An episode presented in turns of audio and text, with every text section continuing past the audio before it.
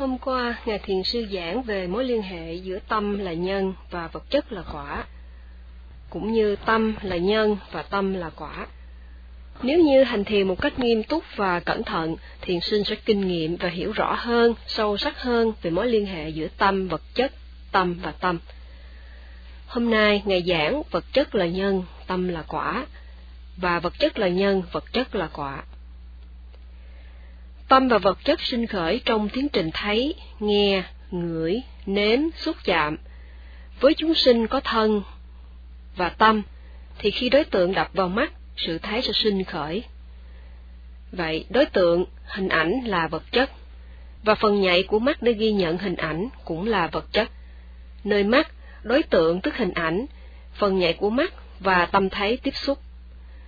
Khi có sự tiếp xúc giữa đối tượng, mắt và tâm thấy, thì cảm thọ thích hay không thích sinh khởi.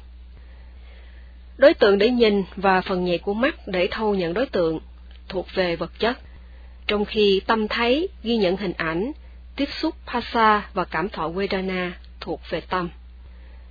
Vì có mắt nên tâm thấy sinh khởi, vì có đối tượng nên đối tượng đập vào mắt. Nếu như mắt không tốt thì đối tượng không thể nào đập vào mắt được, chỉ khi có mắt tốt, đối tượng mới đập vào mắt. Trong tiến trình thấy, đối tượng và mắt thuộc về vật chất là nhân, và tâm thấy thuộc về tâm là quả. Không ai có thể chối bỏ được mối liên hệ nhân quả này, và để hiểu được điều này, thiền sinh cần phải chánh niệm ngay khi thấy, và niệm thầm thấy, thấy, thấy. Ngài nói rằng nơi phần nhạy của mắt, đối tượng, hình ảnh được thâu nhận. Phần nhạy của mắt là do bốn yếu tố đất, nước, lửa, gió hợp thành. Phần nhạy của mắt là nơi đối tượng tiếp xúc với mắt. Phần nhạy của mắt là nơi đối tượng và tâm thấy gặp nhau. Phần nhạy của mắt là nơi mà tâm thấy sinh khởi. Khi mắt liên tục tiếp xúc với đối tượng thì sẽ có sự thấy. Khi đối tượng đập vào mắt, tâm thấy ghi nhận hình ảnh của đối tượng. Tâm thấy không biết đối tượng là tâm hay vật chất, mà nó chỉ đơn thuần ghi nhận hình ảnh của đối tượng mà thôi. Và nếu mà hình ảnh là tốt, thì thọ vui, thọ hỷ sinh khởi. Vậy trong sự thấy có đối tượng là hình ảnh. Trong sự thấy, mắt tốt cũng là một yếu tố quan trọng. Trong sự thấy, tâm thấy sinh khởi. Trong sự thấy có tiếp xúc là tâm sở pasa và có cảm thọ là tâm sở vedana. Như vậy, trong sự thấy có vật chất và tâm sinh khởi, nó không là người, không là người nam, không là người nữ, nó chỉ là vật chất và tâm sinh khởi theo liên hệ nhân quả. Chẳng có ai thấy, chỉ có tâm thấy ghi nhận hình ảnh. Nếu không hiểu được tiến trình này, ta sẽ cho rằng tôi đang thấy. Không hiểu tiến trình này, có người cho rằng linh hồn thấy. Có người khác nghĩ rằng, dầu đối tượng không còn, mất đi, nhưng tâm thấy vẫn liên tục sinh khởi. Và nghĩ rằng tâm thấy vẫn còn đó không mất đi, nên người này cho rằng phải có linh hồn hiện hữu, ghi nhận. Và đây là suy nghĩ sai lầm. Vậy khi không hiểu được tiến trình này, thì người này tin vào linh hồn, không hiểu tiến trình này, thì người này cho rằng tôi đang thấy, vì vậy ngã mạn, tà kiến, tham ái sinh khởi. Vào lúc thấy có đối tượng đập vào mắt, mắt thâu nhận đối tượng, và từ đó tâm thấy, tiếp xúc, thọ sinh khởi.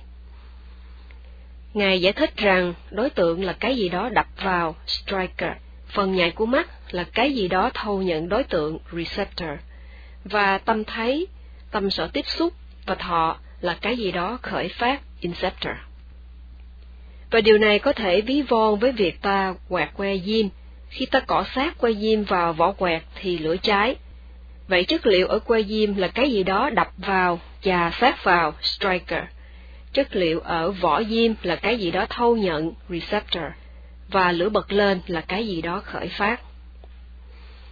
Trong kinh điển cũng cho một ví dụ là khi mà ánh sáng mặt trời xuyên qua kính lúp thì ánh sáng hội tụ lại và sức nóng sẽ làm cháy đi mảnh giấy. Ánh sáng không thì nó không thể làm cháy được mảnh giấy. Cái kính lúp không thôi cũng không thể làm cháy được giấy. Nhưng khi mà ánh sáng rọi qua lăng kiến, khi những tia sáng gom tụ lại thì nó sẽ phát cháy và làm cháy mảnh giấy. Tương tự như vậy, vật chất và tâm sinh khởi trong tiến trình thấy không phát sinh trước đó chỉ khi có điều kiện, tức là khi hình ảnh đập vào mắt, thì tâm thấy tiếp xúc Pasa và thọ Vedana sinh khởi, cũng giống như khi mà tia nắng hội tụ qua lăng kiến thì mảnh giấy mới bị cháy.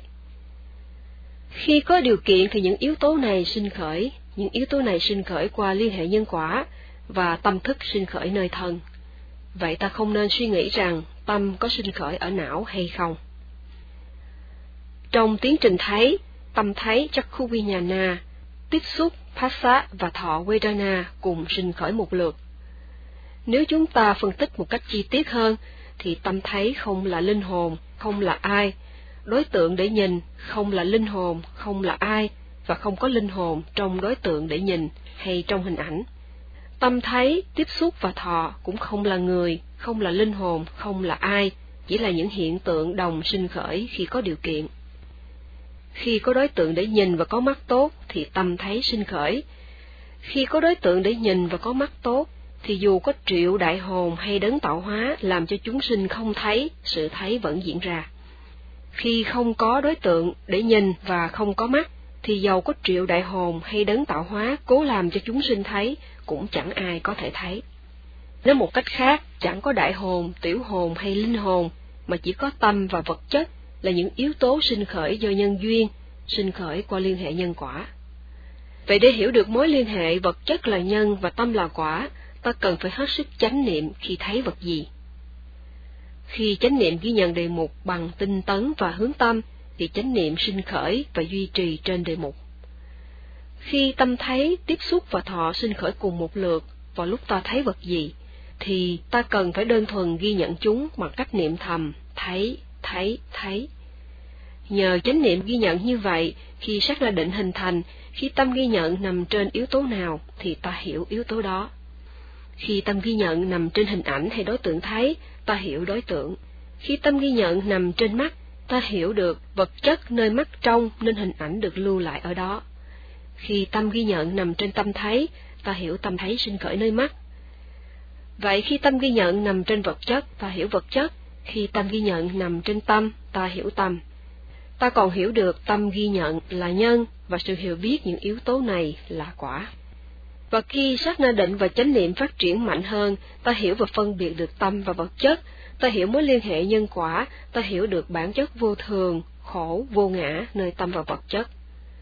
Ta hiểu trong tiến trình thấy chỉ có vật chất và tâm sinh khởi theo liên hệ nhân quả. Vì có đối tượng và mắt nên có sự ghi nhận, không có linh hồn nào thâu nhận hình ảnh, mà chỉ có tâm thấy, tiếp xúc và thọ đồng sinh khởi khi có hình ảnh đập vào mắt. Ngài nhắc lại rằng không có linh hồn nào thâu nhận hình ảnh, mà chỉ có cái gì đập vào mắt, striker, tức là đối tượng qua mắt, tai, mũi, lưỡi, thân, và chỉ có cái gì đó thâu nhận receptor, có nghĩa là phần nhạy của mắt, tai, mũi, lưỡi, thân, và cái gì đó khởi phát receptor, có nghĩa là tâm thấy, tâm nghe, tâm ngửi, nếm, xúc chạm. Vậy thiền sinh cần phải chánh niệm để hiểu biết những điều này thật rõ ràng. Thiền sinh cần nỗ lực chánh niệm để hiểu rõ ràng sự sinh khởi của tâm và vật chất trong tiến trình thấy, nghe, ngửi, nếm, xúc chạm. Nếu không nỗ lực chánh niệm thì lười biếng sinh khởi, không nỗ lực chánh niệm thì tâm không nằm trên đề mục, cho nên những suy nghĩ bất thiện như tham ái, ác ý, sân hận sinh khởi. Và khi mà những suy nghĩ bất thiện, tức là những phiền não, ô nhiễm sinh khởi do không chánh niệm, thì tâm sẽ không được bảo vệ khỏi phiền não, cho nên tâm không an toàn, tâm không thoát khỏi phiền não, nên tâm không an tịnh, không có hạnh phúc cao thượng. Khi tâm không an trụ trên đề mục, ta không hiểu được sự sinh khởi của vật chất và tâm trong tiến trình thấy nghe, ta không hiểu được mối liên hệ nhân quả của vật chất và tâm, và hậu quả là tham ái, ngã mạn, tà kiến sinh khởi. Và Ngài giải thích rằng, khi không hiểu tiến trình thấy nghe là một chuỗi sinh khởi của vật chất và tâm, thì nếu là đối tượng tốt, cảm giác vui, hỷ sinh khởi, cho nên sự ham thích sinh khởi và ta tham lam muốn được kinh nghiệm này mãi. Và khi tiếp xúc với đối tượng không tốt thì cảm giác khổ sinh khởi, do vậy cho nên ta thích, ta mong đợi đối tượng tốt, ta mong đợi có được cảm giác hỷ. Ngài giải thích rằng không hiểu tiến trình thấy nghe vân vân là chuỗi sinh khởi của vật chất và tâm, thì ta ghi nhận sai lầm đề mục, cho nên có tà kiến, cho là có một người thấy, nghe, ngửi, nếm, vân vân, cho là có một người nam, một người nữ hiện hữu, cho nên người này tin vào linh hồn, tin vào đấng tạo hóa.